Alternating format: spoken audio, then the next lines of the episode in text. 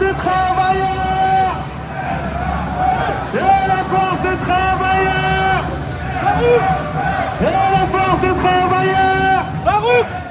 Nas últimas semanas, a França tem vivido momentos de tensão social, com o regresso ao trabalho a mostrar-se difícil devido aos aumentos do custo de vida, especialmente na energia e nos bens alimentares, devido à falta de equilíbrio na redistribuição dos lucros das gigantes de energia, como a empresa Total. Os trabalhadores das refinarias começaram há mais de três semanas uma greve que deixou quase 30% das bombas de gasolina em França sem combustível. Protestos que só se têm vindo a agravar com a discussão do orçamento do Estado que decorria no Parlamento francês, com o governo de Elisabeth Borne a anunciar que irá utilizar o artigo 49.3, que permite forçar a aprovação deste documento-chave para 2023, sem ouvir a oposição. João Martins Pereira, conselheiro municipal socialista em Charenton, na região parisiense, diz em entrevista à RFI que antecipa um movimento semelhante ao que se passou com o Gilets Jaunes, ou os coletes amarelos, em 2018 e 2019 o caso do 49.3 e também no contexto do aumento dos preços da luz e do gás fazem que, e com a inflação, fazem que hoje falamos mais de poder aquisitivo, de como fazem eh,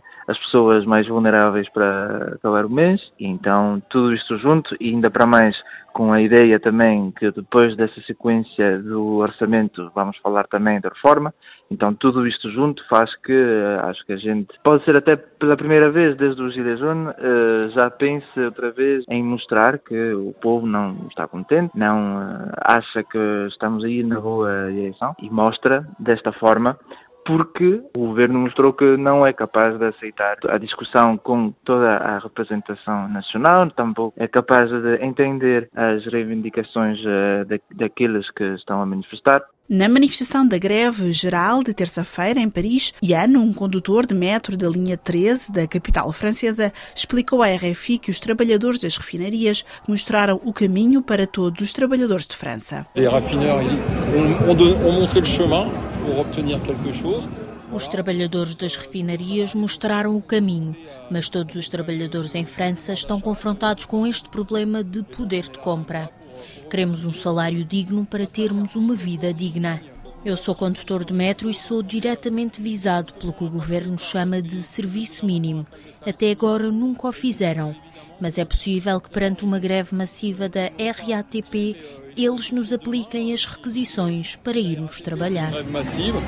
eles aplicam, eles aplicam des requisições para efetuar o serviço mínimo, evidentemente. Com a greve estender-se a vários setores, como os transportes ou a educação, João Martins Pereira considera que há uma união social mesmo se a falta de combustível tem tido um grande impacto na vida de todos os franceses. É um, um, um símbolo positivo, até de união social, porque é verdade que toda a gente percebe muito bem, portanto, de um lado, aqueles que estão a, a manifestar nas refinarias, porque com o dinheiro que Total eh, mandou para os donos da empresa e, e também o salário do PDG e todos estes assuntos um pouco simbólicos, mas também que mostram que a riqueza sempre vai no, no, no bolso dos mesmos, a gente percebe que, que aquela luta é, é, legítima, percebemos, por outro lado, as dificuldades que, que, que isto supõe, por exemplo, para aqueles que precisam do, da, da, gasolina para ir para o trabalho, para, uh, às vezes, também responder aos serviços públicos, estou a pensar na, nas urgências, nas ambulâncias, nos bombeiros, uh, na polícia. Pronto, então,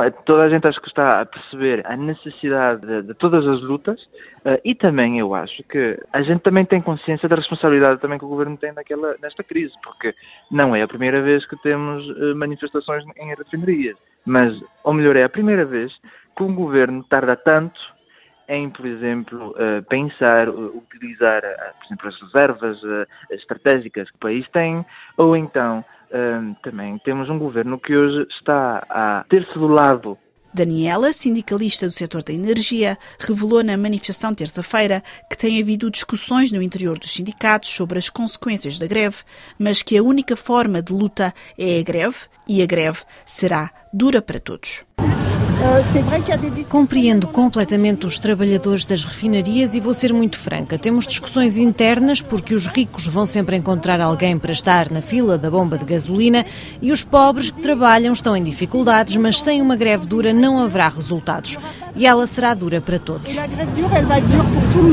Este é mais um degrau no descontentamento social que este inverno pode atingir novos picos em França, com a reforma do sistema das pensões a ser discutida brevemente pelo governo, que pode escolher passá-la também através do mecanismo 49.3, ou seja, sem a aprovação do Parlamento, incendiando ainda mais a oposição os sindicatos e a sociedade francesa contra o presidente Emmanuel Macron e a primeira-ministra Elisabeth Borne.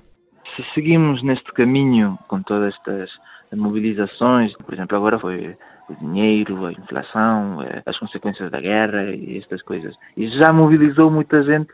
só neste tema. Então agora, se falamos também nas pensões, já é outro tema em cima daquilo, não é? E também, agora com o debate do orçamento, também são certas medidas que foram aprovadas no, no contexto do debate parlamentar e que agora uh, vão para o lixo porque uh, estamos nessa dinâmica do 49.3. Então também são outras oportunidades de melhoria das condições de vida da gente. E então agora vamos falar das pensões. Eu acho que na estratégia uh, política da oposição, mas também na, na estratégia dos sindicatos, eu acho que se o governo seguir com esta intenção de ir em frente com a, a, reforma das pensões, não seria estranho termos uma mobilização geral caras ao inverno. Obrigada por ter acompanhado este vídeo em França. Até para a semana.